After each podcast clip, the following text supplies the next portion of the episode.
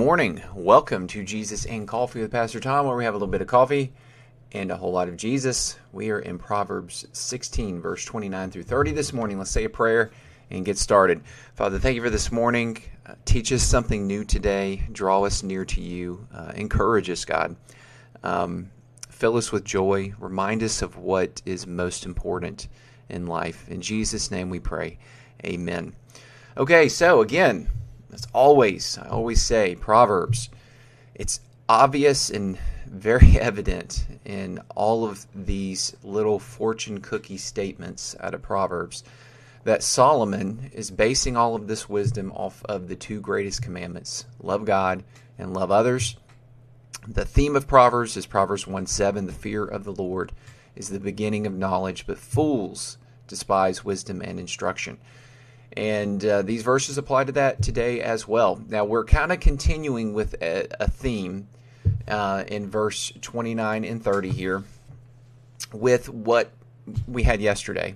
Um, Solomon speaking about a, a um, worthless man and a, a liar, a deceptive man. And those two verses focused more on how destructive words can be. And today we're going to see these verses are more about the the expression of anger and hatred and evil and violence. So it's more about someone who who gets very physically violent and evil. So I thought about this and kind of the the way the progress of the verses that we've looked at here up to this point. Solomon is kind of painting a picture that sin and evil begins in the heart and is then fully realized in the physical world. And what I mean by that is, is what Jesus taught us in the New Testament that to hate someone is the same as murder, right? Because murder begins in the heart of a person. It starts with bitterness, anger, hatred. It festers, it grows until it full, it fully blooms into outward action and expression of that hatred, which would be murder or physical violence. And so that's what we kind of get here. We get a, a man who turns his eyes away from the Lord and loves himself most. Okay, so he breaks the the greatest commandment and then the second greatest commandment. And then in his heart, he becomes a worthless man. He's deceptive He's dishonest. He tries to stir things up through through words.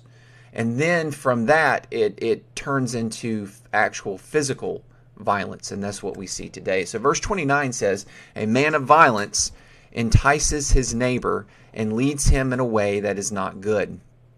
So a man of violence here, the actual Hebrew term, it's talking about physical violence um, is talk, talking about actively um, physically attacking or provoking someone.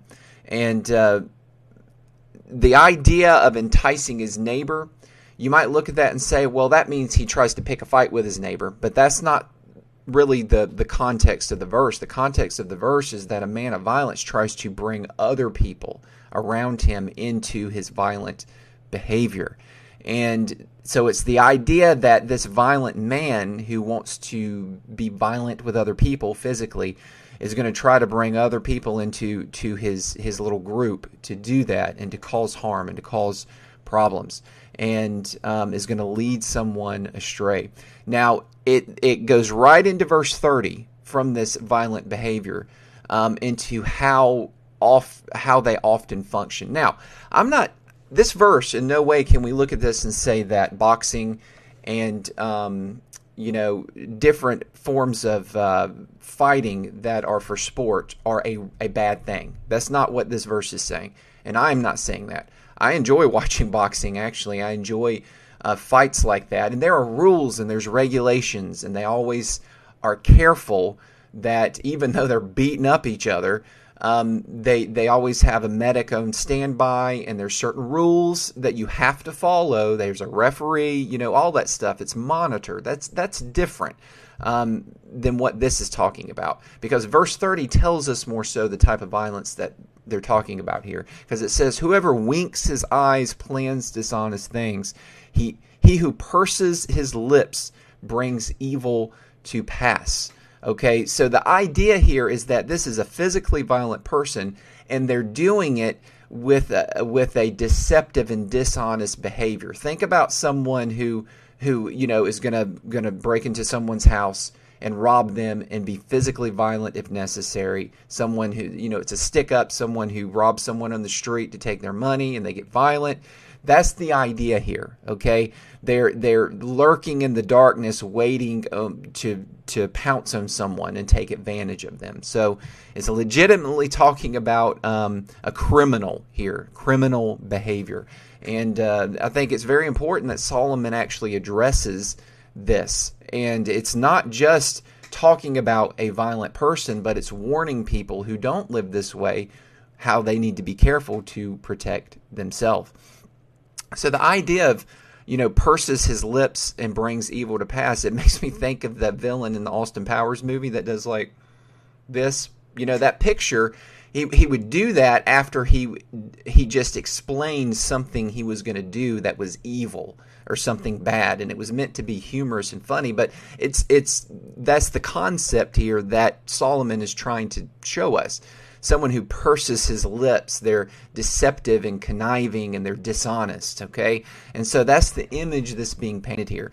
And uh, even though he's specifically talking about violence, the idea um, that someone is de- deceptive and dishonest in this context can apply in so many other situations. And it goes back to what we talked about yesterday of just being careful yourself um, as a Christian, not ever assuming, don't ever assume that you are always in the right just because you call yourself a Christian and that you are correct in how you're handling a situation.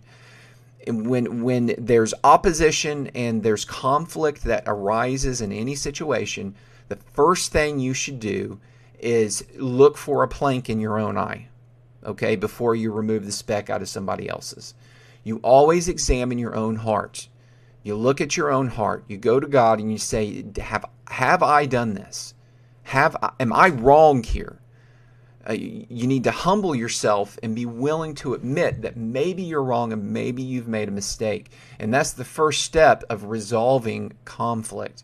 If you just assume you're always right and everybody else is always wrong, well, the other person's probably going to do that too. And guess what?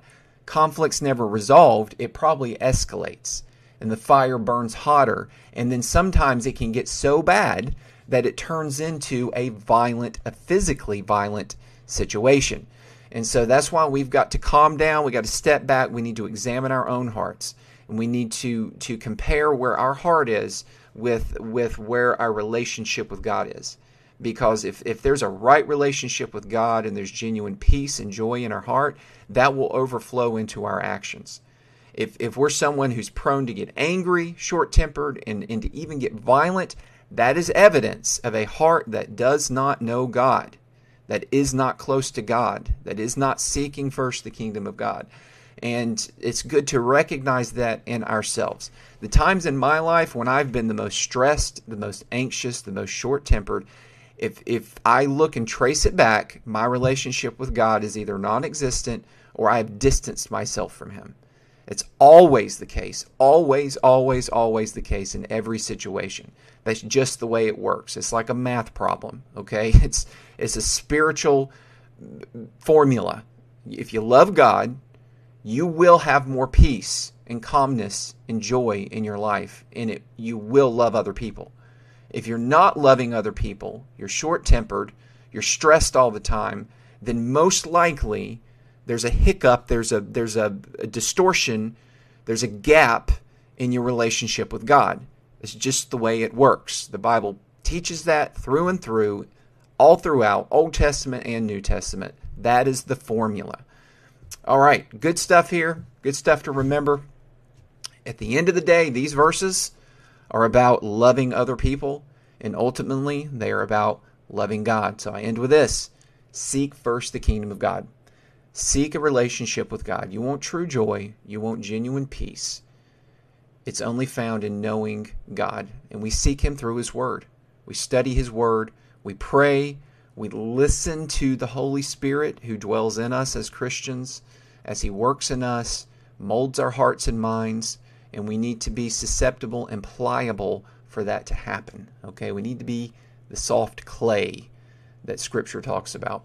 All right, thank you for joining me this morning. Seek the Lord. Have a wonderful and blessed day, and I'll see you again tomorrow. Bye.